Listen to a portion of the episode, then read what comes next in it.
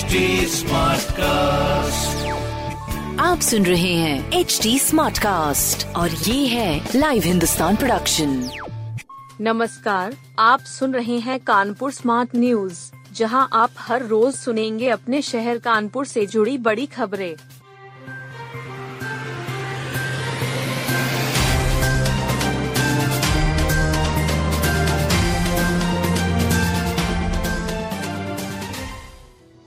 इंतजार खत्म, 24 से शुरू होगा बोट क्लब, मॉर्निंग वॉक 600 रुपए में।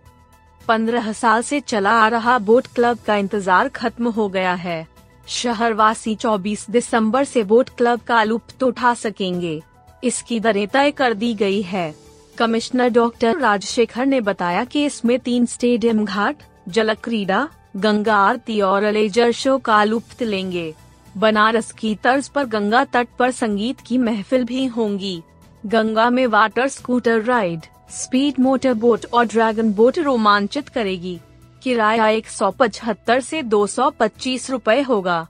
सुरक्षा के लिए 22 कैमरे लगाए गए हैं। फिलहाल दरें 6 महीने के लिए तय की गई है।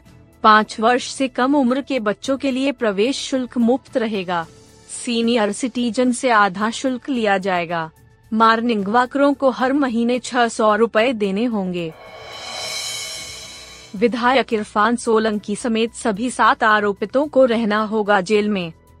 सपा विधायक इरफान सोलंकी, उनके साले समेत अन्य की मुश्किलें बढ़ती जा रही हैं। फर्जी आधार कार्ड से दिल्ली से मुंबई यात्रा में मदद के आरोपितों की जमानत अर्जी जिला जज ने खारिज कर दी है। अभियोजन ने जमानत मिलने पर विधायक के विदेश भागने की आशंका जताकर कोर्ट के समक्ष विरोध किया। फर्जी आधार कार्ड से सपा नेत्री नूरी शौकत पर टिकट बुक कराने का आरोप है। अधिवक्ता नरेश चंद्र त्रिपाठी ने बचाव में कहा कि इरफान को राजनीतिक द्वेष के चलते फंसाया जा रहा है। मनमाने तरीके से मुकदमे दर्ज किए जा रहे हैं, इसलिए उनको जमानत दी जाए। डीजीसी क्रिमिनल दिलीप अवस्थी ने जमानत का विरोध किया। उन्होंने कहा कि विधायक की नीयत अच्छी नहीं है। जमानत दी गई तो वह विदेश भाग सकते हैं। निधिपति सिंघानिया यूपीसीए के अध्यक्ष, फहीम उपाध्यक्ष बनेंगे। यूपीसीए चुनाव प्रक्रिया के अंतिम दिन किसी भी पद पर नाम वापसी नहीं हुई। इसी के साथ नामांकन करने वालों के नाम पर मुहर लग गई, जिसकी पुष्टि चुनाव अधिकारी एके ज्योति ने की है। प्रमुख 5 पदों के साथ एपेक्स के 11 सदस्यों में किसी ने भी नाम वापस नहीं लिए। साफ हो गया कि चुनाव में इस बार भी मतदान नहीं होगा, जिसके बाद अध्यक्ष पद पर निधिपत सिंघानिया और उपाध्यक्ष पर मोहम्मद फहीम निर्विरोध चुने जाएंगे। सचिव पद पर उन्नाव के अरविंद श्रीवास्तव, संयुक्त सचिव पद पर फतेहपुर के रियासत अली काबिज रहेंगे। कोषाध्यक्ष पद पर कानपुर से प्रेम मनोहर गुप्ता का निर्विरोध चुना जाना तय हो गया। एपेक्स कमेटी के सदस्यों का भी चुना जाना तय हो गया। कानपुर रनर्स का नाम एशिया बुक में हुआ दर्ज। कानपुर से पोखरा तक दौड़े लगाने वाले कानपुर रनर्स ग्रुप का नाम एशिया व इंडिया बुक ऑफ रिकॉर्ड में दर्ज हो गया। अप्रैल में साकेत नगर से पोखरा तक 720 किलोमीटर की अल्ट्रा रिले रन ग्रुप ने पूरी की है। रन का नेतृत्व कर रहे शिवम श्रीवास्तव ने ये जानकारी दी।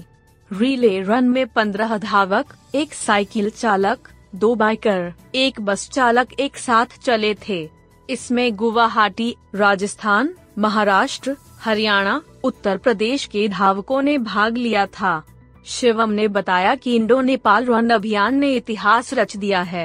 ये एशिया बुक ऑफ रिकॉर्ड्स और इंडिया बुक ऑफ रिकॉर्ड्स में दर्ज हो गया है।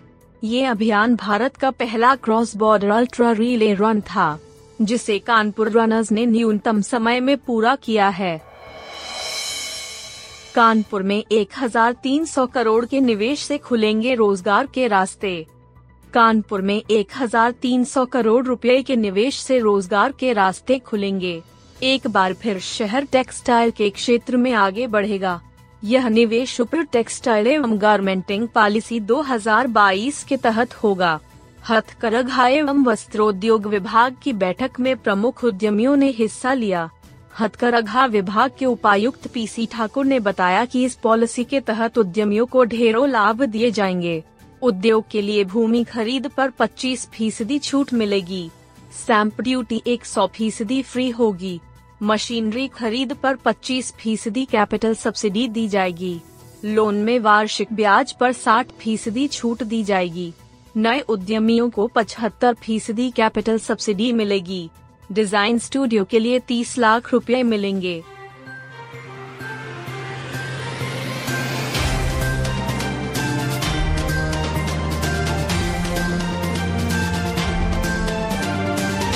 आप सुन रहे थे कानपुर स्मार्ट न्यूज, जो की लाइव हिंदुस्तान की प्रस्तुति है। इस पॉडकास्ट पर अपडेटेड रहने के लिए आप हमें फेसबुक, इंस्टाग्राम, ट्विटर और यूट्यूब पर फॉलो कर सकते हैं। हमारा हैंडल है @HDSmartcast। ऐसे और पॉडकास्ट सुनने के लिए लॉग ऑन टू www.hdsmartcast.com।